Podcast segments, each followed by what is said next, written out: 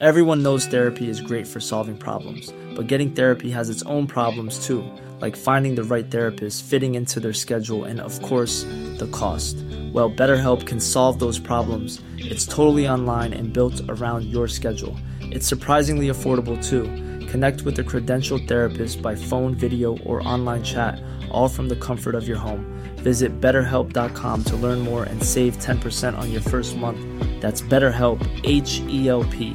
Hey, it's Ryan Reynolds, and I'm here with Keith, co star of my upcoming film, If, only in theaters, May 17th. Do you want to tell people the big news? All right, I'll do it. Sign up now and you'll get unlimited for $15 a month in six months of Paramount Plus Essential Plan on us. Mintmobile.com slash switch. Upfront payment of $45 equivalent to $15 per month. Unlimited over 40 gigabytes per month. Face lower speeds. Videos at 480p. Active Mint customers by 531.24 get six months of Paramount Plus Essential Plan. Auto renews after six months. Offer ends May 31st, 2024. Separate Paramount Plus registration required. Terms and conditions apply if rated PG. Burrow is a furniture company known for timeless design and thoughtful construction and free shipping. And that extends to their outdoor collection.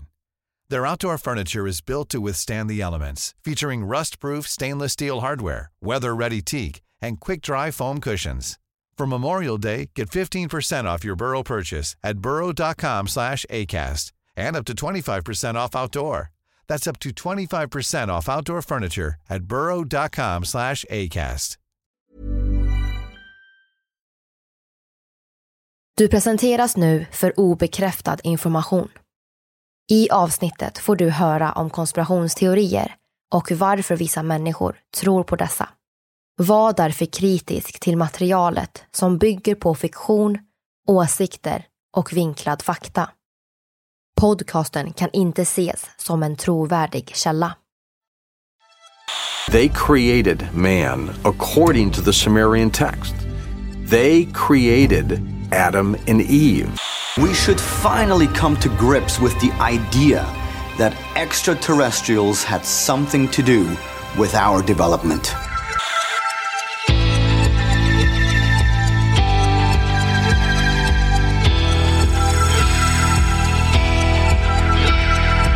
Du lyssnar på konspirationsteorier.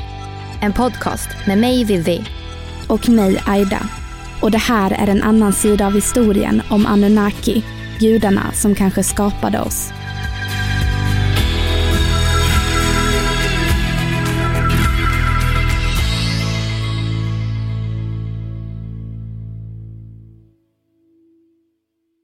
Det har länge känts som vi människor är marionetter. Spelpjäser i något större spel. Att våra makthavare egentligen inte bestämmer, utan snarare lyder order. Regering, riksdag, senat, president och demokrati är bara ord som saknar betydelse.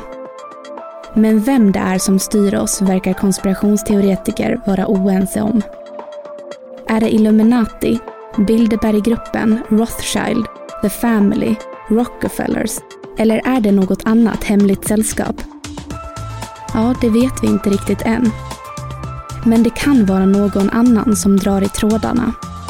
Och en sak som många konspirationsteoretiker har kommit fram till är att det förmodligen inte räcker med ett hemligt sällskap som styr oss på jorden.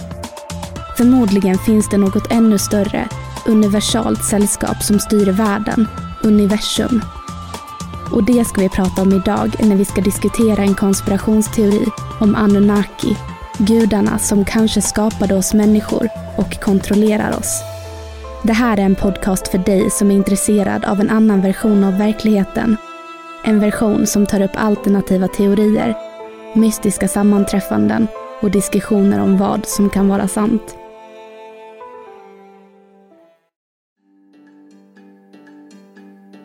Vi börjar med lite historia.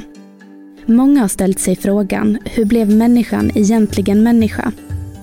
Och svaret på den frågan är kanske inte så enkelt som vi lärt oss. I alla fall inte om vi frågar forskaren, författaren och upptäckaren Michael Tellinger. First of all, you got to ask yourself, where did mankind suddenly appear from on this planet about 250 or 300,000 years ago? Because Homo sapiens can be traced back genetically through the, the mitochondrial DNA and chromosomal Adam. Um, scientists and geneticists have measured and calculated that the first Homo sapien walked the earth around 300,000 years ago. Anything between 180 and 350,000 years ago. So the most common figure used is 250,000 years, that we suddenly popped up out of nowhere, and here we are. Enligt Michael Tellinger så finns det ett glapp mellan våra föregångare Homo erectus och Homo sapiens, även kallad människan. Efter detta glapp dök vi bara upp och det är faktiskt ganska underligt. Detta glapp benämns som den felande länken som kortfattat var när apan gick från att vara apa till att bli människa. Trots att många forskare tycker att det är underligt att Homo sapiens kom direkt efter Homo erectus så är de överens om att det inte finns en felande länk. Men sen finns det andra, mer kontroversiella frågor och funderingar kring den felande länken. En av dem som menar att det faktiskt finns en felande länk som består av många olika steg mellan Homo erectus och Homo sapiens är Tellinger. Men vad är då den felande länken? Well, you know, unfortunately, they're not going to find that missing link because there is no missing link. The step between Homo erectus, which is our most recent predecessor, and Homo sapien is anything between 20 and 50 evolutionary steps. Where are those 20 and 50 different species that would have led up to Homo sapiens? Enligt Tellinger så saknas mellan 20 och 50 evolutionära steg, alltså mellan 20 och 50 olika arter mellan Homo erectus och Homo sapiens. Det konstiga är att Homo erectus var den första gående arten och efter detta kom vi människor. Men sedan dess har utvecklingen helt stannat upp. Det är kanske inte tal om en felande länk. Det handlar kanske om många, många steg som saknas. Det menar i alla fall Tellinger. Och vad har det här med Anunnaki att göra? Undrar ni som lyssnar kanske? Jo, för det här gör att historien om människans ursprung, som vi lärt oss av historiker, biologer och forskare som unga, kanske inte stämmer. Vi kan inte veta exakt varför människor är människor eller hur vi blev skapade. Så låt oss nu anta att den historien vi lärt oss om släktet Homo inte stämmer. Vi människor skapades av Anunnaki aliens eller gudar som kom till jorden och gjorde oss till slavar. Den historia vi ska berätta för er idag går tillbaka till en tid för mycket länge sedan då det sägs att människor och gudar levde tillsammans på det geografiska området som en gång i tiden hette Mesopotamien. En gammal civilisation som blomstrade för ungefär 5000 år sedan. Det här riket låg mellan Eufrat och Tigris två floder som är belägna i nuvarande Irak och civilisationen hade stort inflytande i Egypten, Mellanöstern och Indusdalen. Det finns otroligt många legender som berättar om varelser med övernaturliga krafter som i tidernas begynnelse kom till jorden från himlen, stjärnorna eller ur mörkret för att skapa människan. Varelserna ville ge människan ny kunskap Exempelvis för att hjälpa varelserna att tyda stjärnornas och universums språk, men också för att göra dem till slavar. Är det här bara myter? På alla möjliga eller omöjliga sätt har man sökt efter ledtrådar som kan bekräfta kontakten mellan människor och utomjordiska varelser under forntiden för att bevisa att gudarna i själva verket existerade. Om vi frågar vissa konspirationsteoretiker som tror på utomjordiskt liv vilka som byggde pyramiderna i Egypten, Sphinxen, Stonehenge, ritade Nazca-linjerna eller inspirerade Leonardo da Vincis arbeten, så blir svaret enkelt. Utomjordingar. Hur skapades mayafolkets eller aztekernas mytologi? Naturligtvis av fler utomjordingar. Gudarna i det förflutna, utomjordingar. Historierna är snarlika där utomjordingar anlände till jorden i stora dånande rymdskepp omgivna av eld, rök och blixtrar. För att gå in på teorin om Anunnaki måste vi först gå in på teorin om forntida astronauter. Varför kanske ni lyssnare undrar? Jo, för den teorin menar att avancerade utomjordingar besökte jorden förklädda som gudar och skapade människan. Teorin om forntida astronauter menar att människan är resultatet av en genmanipulation som skapades i ett laboratorium. Man tror alltså att jorden för länge sedan hade besök av otroligt avancerade utomjordingar som var avgörande för den mänskliga utvecklingen och civilisationen. De utomjordiska varelserna antog formen av gudar och anpassade sedan apor efter deras behov och skapade därmed en ny varelse, människan. För att lära oss mer om forntida astronauter så har vi pratat med chefsredaktören Massimo Bonasorte för tidningen Veritas Arcana.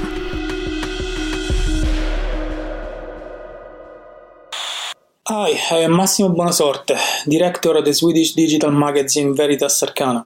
I am uh, Italian and I work as journalist since uh, 2001. I was born in Rome and uh, in Italy, where I lived and studied. My university degree is uh, a bachelor in ancient Near East studies, mainly focused on uh, Mesopotamian culture and Semitic uh, epigraphy. As a journalist, I worked in Italy as editor in chief and director for many magazines about history and archaeology. And in 2013, I came to Sweden with my director Rose Ernetorp to create our uh, new editorial project called uh, Veritas Arcana. We can say that uh, Ancient Astronauts was used in a book called Flying Sources on the Moon in um, 1954, written by journalist and writer Harold T. Walkins. And after that, another writer, Morris uh, Jessup, used the same uh, expression in a book called uh, Chase of the UFO, and it was 1955. Uh, after that, we know that Eric von Daniken and after Peter Colosimo in 1968 they wrote a lot of books about this, and uh, all the theory spread out in uh, all the world. Zakaria Sitchin, en författare och forskare inom mesopotamiska språk, släppte år 1976 boken Den tolfte planeten och har med olika teorier skövlat den sumeriska mytologin genom att sprida idén om att de sumeriska gudarna, då speciellt Anunnaki, i själva verket var utomjordingar från en planet kallad Nibiru. Enligt Sitchin var detta Anunnaki, som hade samma namn som de sumeriska gudarna. För många ligger planeten Nibiru som grund för bland annat Gamla Testamentet och finns alltså att koppla till många religioner. Men för att komma tillbaka till Nibiru så tror många konspirationsteoretiker att det var och är utomjordingarna Anunnaki som finns på planeten.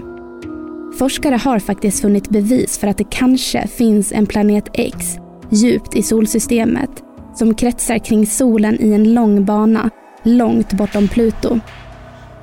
Men kan planet X vara densamma som Nibiru? Det finns många konspirationsteorier kring planet X och Nibiru som vi inte kommer gå djupare in på idag. Men flera konspirationsteoretiker anklagar NASA för att täcka bevisen för dess existens, vilket blir relevant i dagens avsnitt om det kanske är så att Anunnaki finns på just den planeten. Sitchin försöker med sina teorier om Anunnaki fylla olika kunskapsluckor på jakt efter Anunnaki-gudarnas egentliga natur och historia på jakt efter mer kunskap om rymdvarelser och en möjlig avancerad teknik i forntiden. Vi öppnar nu upp en värld där möjligheten finns att varelser från andra planeter besökte jorden en gång i tiden från den så kallade tolfte planeten där vi räknar in solen och månen i vårt eget solsystem. Nibiru var, enligt Sitchin, den tolfte planeten i vårt solsystem och hade en omloppsbana på 3600 år. Många trodde bland annat att planeten Nibiru passerade jorden igen år 2012 och försökte koppla detta till Maya-kalenderns domedagsprofetior eftersom Nibirus återkomst kanske skulle innebära en katastrof och förödelse av allt liv på jorden som den potentiellt gjort tidigare i och med syndafloden, som vi tar upp senare i avsnittet. Men det finns bara spekulationer Nibiru låg ungefär 500 000 år före oss i utvecklingen och hade mycket kunskap och teknik som vi inte hade eller har än idag.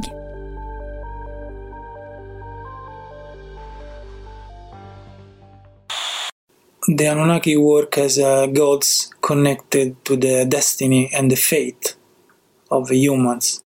And uh, the, the very important the connection between the Anunnaki and the word, the concept of Namtar in Sumerian language.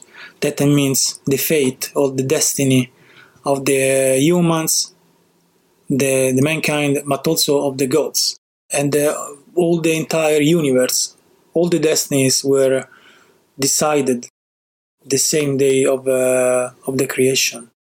So they role they, they play a very important role from uh, from this moment. Sitchin skriver i sina böcker att invånarna på Nibiru reste till jorden för första gången för omkring 450 000 år sedan eftersom deras planet var döende då atmosfären höll på att försvinna. Därför kom de till vår planet för att upprätta en rad kolonier för gruvdrift och utvinning av mineraler, speciellt guld, som behövdes för att återställa Nibirus atmosfär. De hade miljöproblem och guldet fanns i Afrika. Ledaren över Nibiru, även kallad himmelsguden Anu, hade två söner, Enki och Enlil. I ledningen för jordenuppdraget fanns Enki och Enlil Enki stannade i Mesopotamien för att grunda staden Eridu medan Enlil skickades till Afrika på jakt efter guldgruvor. Vissa författare och teoretiker menar faktiskt att Enki är den gud som står beskriven i Bibeln. Den kärleksfulle och den som vi ber till i våra kyrkor. De första mesopotamiska städerna var, enligt författaren Sitchin, inget annat än utposter av utomjordingar från Nibiru.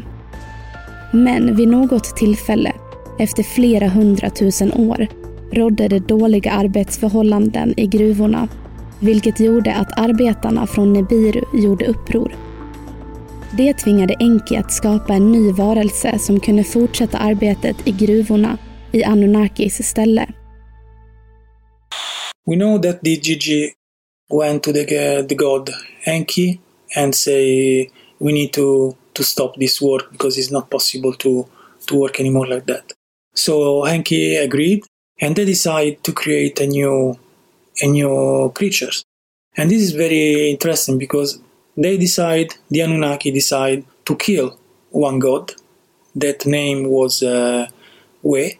In the text is, is written uh, uh, We Ilu, and We Ilu, the god We, was the god of the intelligence and uh, the knowledge. And this is very curious because the way ilu is uh, very similar to the Akkadian word for uh, for man that is awilu. So in the beginning of this, uh, this uh, maybe is a word joke. We don't know. Anyway, we this god was uh, sacrificed, and the body, the the the blood, and uh, the spirit of this man, this um, this god, were mixed. Uh, everything was mixed with uh, with clay, and from this thing, informed thing, was created the first, the first man. De påbörjade arbetet med att skapa en slav genom genmanipulation. Det tog sin tid och det skapades olika misstag på vägen. Men till slut fann de lösningen. De använde ägg från en apmänniska och sädesceller från en Anunnaki. Resultatet blev människan. Människan kunde föröka sig och det gjorde de. Rasen Homo sapiens spreds över hela jorden och civilisationer blomstrade, speciellt i Afrika, Mellanöstern och Indusdalen. Människan gjordes tillräckligt dum för att inte förstå att de var slavar, men tillräckligt smarta för att kunna gräva guld åt gudarna. Slavarna användes också som krigare i Anunnakis krig mot varandra eftersom de var oense om makten. Bland annat kämpade Enki och Enlil ofta om makten mellan varandra. Kanske är alltså vi människor skapade av Anunnaki för att från början fungera som slavar. Livet fortsätter på jorden. Enligt Sitchins berättelse och även för förespråkarna för teorin om forntida astronauter så verkar allting gå perfekt med nya varelser som finns på planeten.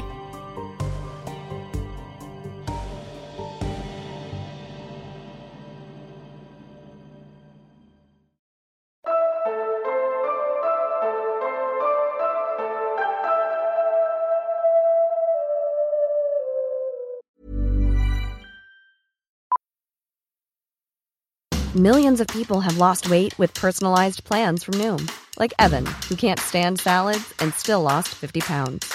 Salads, generally, for most people, are the easy button, right? For me, that wasn't an option. I never really was a salad guy. That's just not who I am. But Noom worked for me.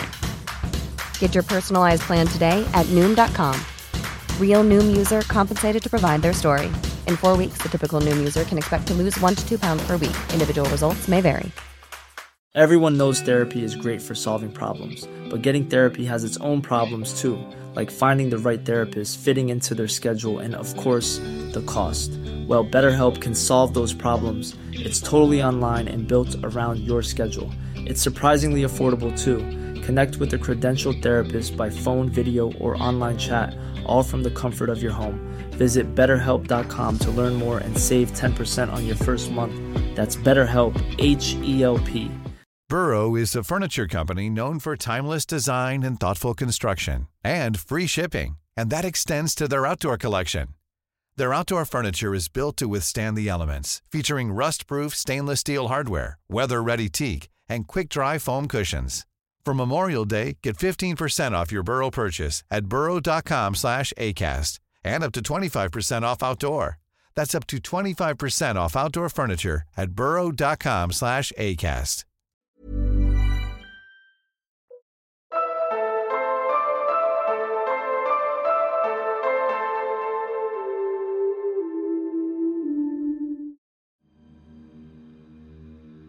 Men plötsligt insåg Anunnaki att de behövde lämna jorden av många olika anledningar. Bland annat var Nibiru återigen på väg att närma sig jorden efter sin 3600 års långa omloppsbana. Människorna skapade också problem för Anunnaki och var svåra att kontrollera. Det enda sättet var att utplåna den nya rasen och låta den helt gå under. Sitchin menar att eftersom alla Anunnaki var medvetna om att Nibirus återkomst skulle innebära en katastrof och förödelse av allt liv på jorden, så lämnade de. Nibiru hade kanske en sån påverkan på vår planet att gravitationen påverkades, vilket gjorde att en stor våg skulle skörda allt liv på jorden. Så Anunnaki bestämde sig för att lämna jorden utan att förvarna människorna. Men de hade även tröttnat på överbefolkningen och att mänskligheten skapade problem för dem. Återigen ingrep Enki som såg människan som sin skapelse och varnade dem, framförallt Noa eller Susudra, som enligt sumerisk mytologi var han som räddade mänskligheten och överlevde den stora översvämningen. Enki valde alltså en liten grupp av mänskliga exemplar som skulle räddas innan den stora syndafloden förstörde hela den dåvarande världen. De utvalda tillhörde Noas, eller Susudras familj, för vilken han berättade att de skulle bygga en stor ark för att rädda så många livsformer som möjligt. När vattnet slutligen drog sig tillbaka återvände Anunnaki till jorden och beviljade de överlevande människorna deras kunskaper och teknik tillbaka. Enki var glad över det här och även Enlil kunde vara glad för att människan fanns kvar. Anunnaki tros ha stannat kvar på jorden fram tills för ungefär 6000 år sedan. Däremot finns det andra som faktiskt tror att Anunnaki aldrig lämnade. Anunnaki fortsatte att undervisa människor i bland annat matematik och astronomi astrologi, odling och mycket mer. Framför allt för att de skulle kunna hjälpa Anunnaki att hålla ett öga på Nibiru. Och det sägs faktiskt att det var den här gruppen människor som idag kallas sumerer, alltså världens äldsta kända civilisation som låg i Mesopotamien. Sitchin berättar sedan om flera strider mellan olika Anunnaki om makten på planeten jorden, då de tog hjälp av mänskliga arméer. Girigheten över makten av en Anunnaki gjorde till sist att ett fruktansvärt kärnvapenkrig utbröt som verkar vara grunden för Bibelns berättelse om förödelsen av de två städerna Sodom och Gomorra. Efter den här katastrofala händelsen lämnade Anunnaki jorden för gott i sina rymdskepp. Och här delas återigen berättelsen mellan de som tror att Anunnaki aldrig återvände och de som istället är övertygade om att små grupper Anunnaki blev kvar på jorden i form av reptilvarelser. Något som bland annat författaren David Ike tror. Det är de här varelserna som enligt Ike ligger till grund för de viktigaste familjerna som bestämmer världsordningens öde. Familjerna som vi inledde dagens avsnitt med.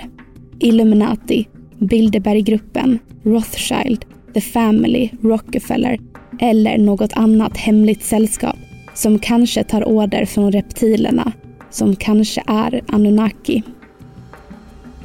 I utflykten till den mesopotamiska mytologins värld har vi försökt ge er en inledande information för att förstå vilka Anunnaki-gudarna var. Vilka var de? Var kom de ifrån och hur interagerade de med den mänskliga världen? Fantasin har inga gränser. Men vad är sant i den här berättelsen om Anunnaki och vad baserar Sitchin sina teorier på? Det kan faktiskt vara så att berättelsen om Anunnaki kanske har uppfunnits eller blivit inspirerad av den bibliska berättelsen om Nefilim, de fallna änglarna som förenade sig med människans döttrar och orsakade Guds vrede. Eller så kanske det är tvärtom, att de bibliska berättelserna om Nefilim, de fallna änglarna, bara är människors tolkningar av när Anunnaki besökte jorden. Det är därför dessa bibliska berättelser blir så viktiga eftersom vi kanske kan koppla texter som skrevs för många hundra år sedan till Anunnaki.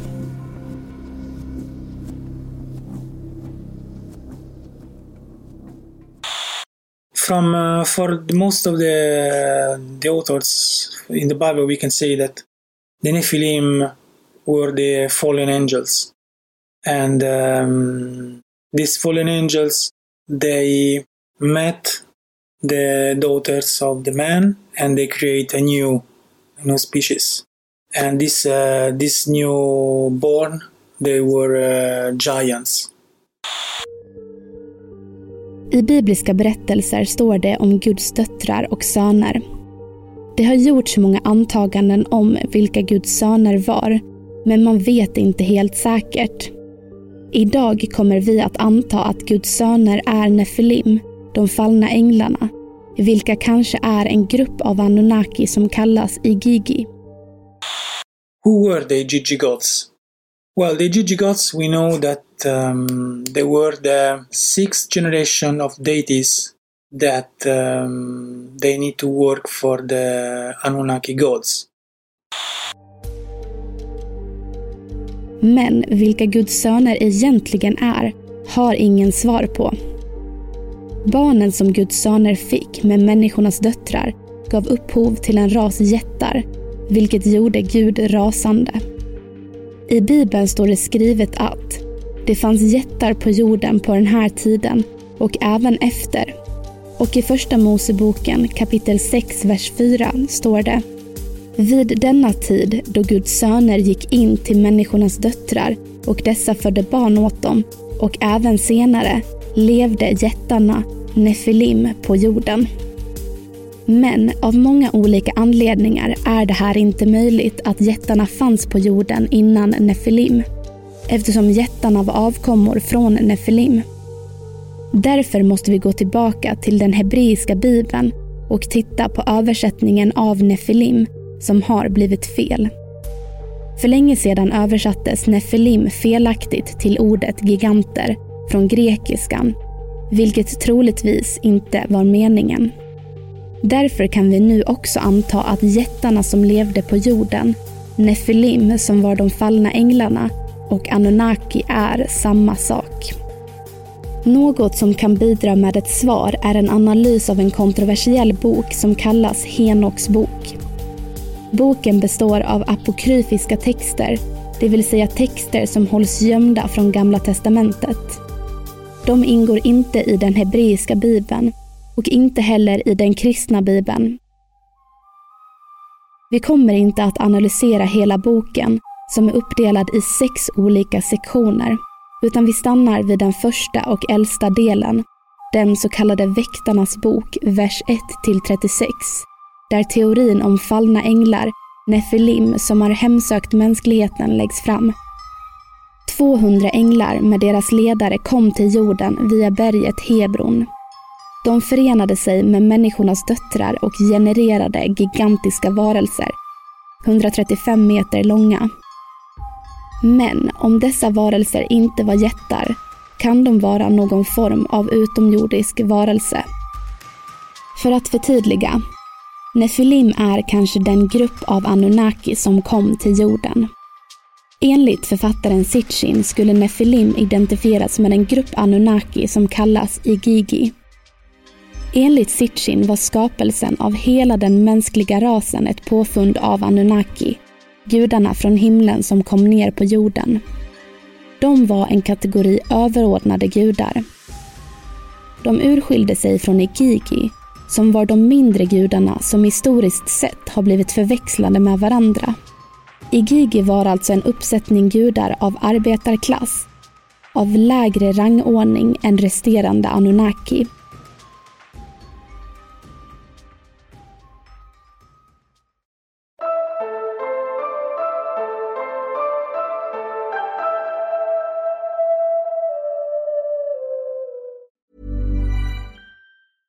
Even when we're on a budget, we still deserve nice things. Quince is a place to scoop up stunning high-end goods for 50 to 80% less than similar brands. They have buttery soft cashmere sweaters starting at $50, luxurious Italian leather bags, and so much more. Plus, Quince only works with factories that use safe, ethical, and responsible manufacturing. Get the high-end goods you'll love without the high price tag with Quince. Go to quince.com/style for free shipping and 365-day returns.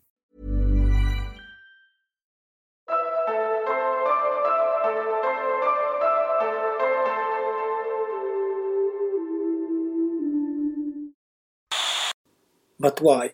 Sitchin based this theory of a very smart transla- translation of uh, of Nephilim, because uh, in the Book of Enoch, the the angels sent to the earth to watch the humans. They are called watchers, so that means they are watching the, the humans. And in uh, Mesopotamian and Anunnaki mythology, we have the same the same kind of uh, word connected to the to the Anunnaki.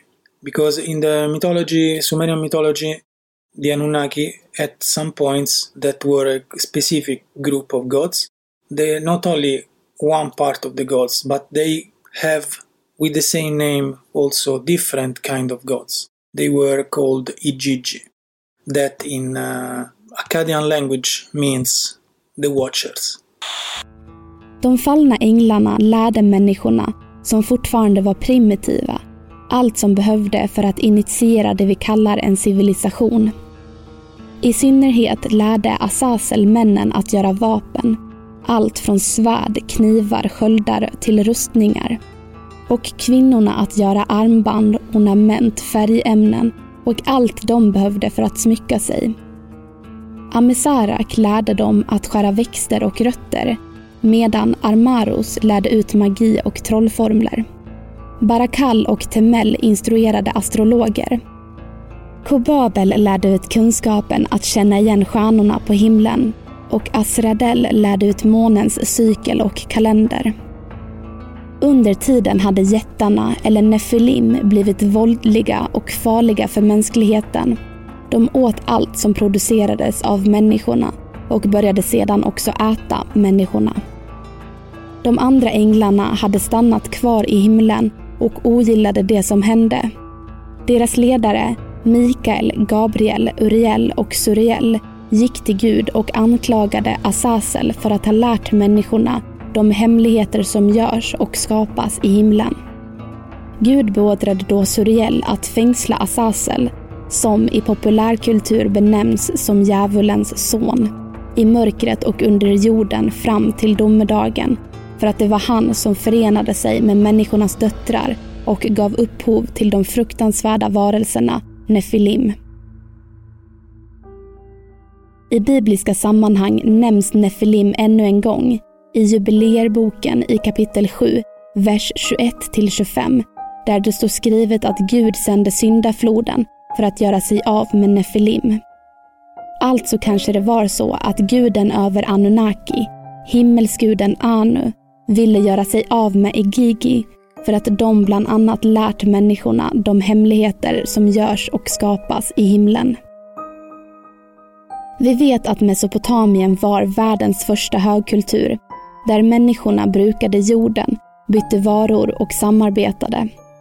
I Mesopotamien fanns även flera av forntidens största städer, bland annat Babylon. Vi vet att människorna som bodde i Mesopotamien utvecklade kunskaper inom matematik och astronomi och kunde lösa svåra problem.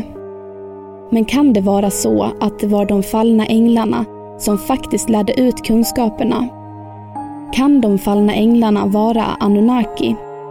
Som vi nämnde tidigare i avsnittet så menar författaren Sitchin att Anunnaki lärde ut kunskaper till människorna för att de behövde hjälp att tyda rymden och förstå Nibiru. Den mesopotamiska mytologin är väldigt omfattande. Det finns några otroliga teorier som kanske är baserade på fantasi mer än arkeologi eller lingvistik. Men idag har ni fått en tolkning på vilka Anunnaki kanske var. Nu är det upp till dig. Vilka är Anunnaki?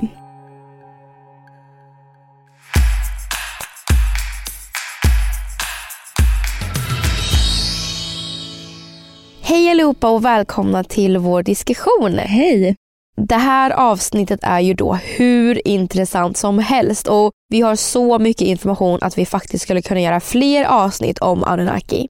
Nej men alltså det här kan ju vara det mest intressanta avsnittet någonsin i den här poddens historia och vi har så mycket mer info om Anunnaki som vi vill att ni ska vilja höra. Grejen med Anunnaki är ju att det går att prata om dem och deras koppling till allt i världen i all oändlighet. Därför är det här avsnittet som en form av introduktion till dem och med lite blandat mellan vad den sumeriska mytologin säger om Anunnaki och även om bibliska berättelser om Nefilim som faktiskt kanske handlar om Anunnaki eller tvärtom. Ja, alltså precis så är det ju att det kan ju faktiskt vara så att de här bibliska berättelserna som finns om Nefilim kanske är människornas uppfattning om när Anunnaki besökte jorden och att man sen skrev de här berättelserna om Anunnaki fast man visste inte vad de kallades. Vilket jag tycker känns väldigt rimligt faktiskt. Men om ni har lyssnat riktigt noga i dagens avsnitt så kanske ni kommer haka upp er på att det inte riktigt går ihop. Och då tänker jag på den delen som handlar om Guds söner och Nefilim, de fallna änglarna och jättarna. Så att annars kan ni spola tillbaka till den delen och lyssna på den igen för att där så säger vi att Guds söner är Nefilim för att vi behöver i det här avsnittet kunna koppla ihop det till Anunnaki. Men bara en heads-up, återigen i den här podden, att det här är inte bekräftat och det går inte heller att bekräfta. Forskare kan liksom inte bekräfta detta. Så tänk på det också sen när ni lyssnar på detta, att det är inte bekräftat att det är på det här sättet. Det skulle kunna vara det, men det behöver inte alls vara så. Och detsamma gäller ju det om att jättarna som fanns på jorden vid den här tiden kanske var jättar. Men det vet vi inte heller om de var eller om det var Nefilim eller vilka det var överhuvudtaget. Och det finns så mycket mer att grotta ner sig om just det här. Mm. Men angående att grotta ner sig så hittade vi då en artikel på kosmologica.net som faktiskt handlar om forntida utomjordingar och sådär. Och då står det så här, och jag läser rakt av nu från artikeln. Nazca-folket var tidigare släktingar till inkafolket som skulle komma att blomstra på 1200-talet i Anderna och var som störst 0 till 700 år efter Kristus. Och enligt sägnerna så såg undervisningsguden Viracocha Kontiki till att Nazca-linjerna skapades. Och Det finns tecken som tyder på att Viracocha kan ha funnits även i Sumerien och varit Anunnaki. Det här är ju så spännande för att om ni inte har sett bilder på Nazca-linjerna så kan ni ju gå in på vår podd Insta direkt för att vi kan lägga upp en bild där. Och jag tänkte faktiskt på detta idag, att de här linjerna bildar ju symboler som man kan se från himlen. Och det är ju otroligt underligt och väldigt spännande hur man för så lång tid sedan kan ha gjort detta. Och många tycker ju faktiskt att det är helt omöjligt eftersom att de gjordes i forntiden då. Och då tänkte jag på de här jättarna då, de här 135 meter långa varelserna som vandrade på jorden. Kan det inte vara så att det var Anunnaki eller att det var de här jättarna som kunde se symbolerna överifrån och kunna berätta hur de skulle bygga dem? Om man tittar tillbaka på de bibliska berättelserna så skulle det kunna vara jättarna. Går vi tillbaka till den sumeriska mytologin och teorierna om forntida astronauter och Anunnaki så kan man ju tänka att det kanske var Anunnaki som faktiskt tittade ner från himlen ner på jorden och visste hur de här skulle byggas. Eller att de med sin kunskap och teknik och erfarenhet om rymden och sånt där gav den informationen till människorna så att de klarade av att bygga detta underverk. Och skulle du säga att du tror att den hebreiska bibeln faktiskt är inspirerad av Anunnaki? Alltså jag tror nog faktiskt det. För jag är väldigt öppen till att Anunnaki besökte jorden för så många hundratusen år sedan.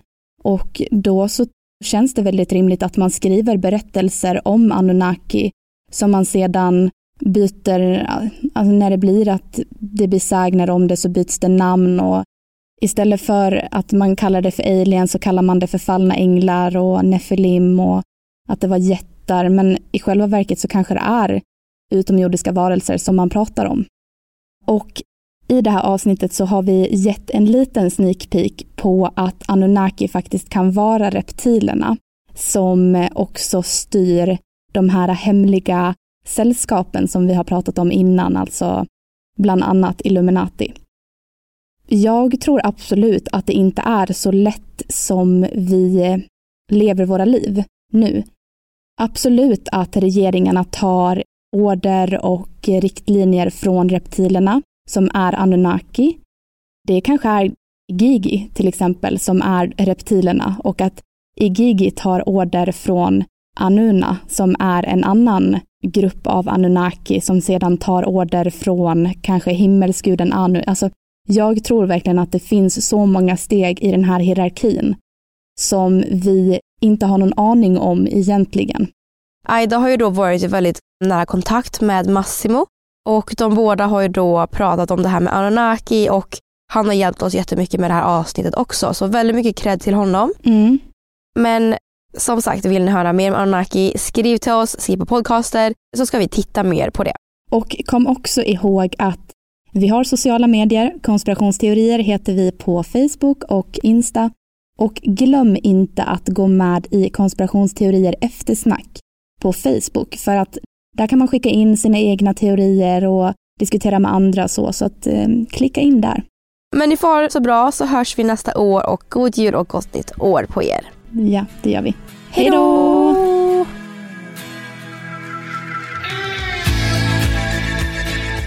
Du har lyssnat på podden Konspirationsteorier, avsnittet om Anunnaki som gjordes vintern 2019. Källorna till dagens avsnitt hittar du på Facebook. Vi som har gjort programmet heter Vivian Lee och Aida Engvall. Manusförfattare till dagens avsnitt är Massimo Bonasorte. Vill du veta mer om historia, arkeologi och vetenskap kan du besöka Veritas Arcanas hemsida www.arcana.se.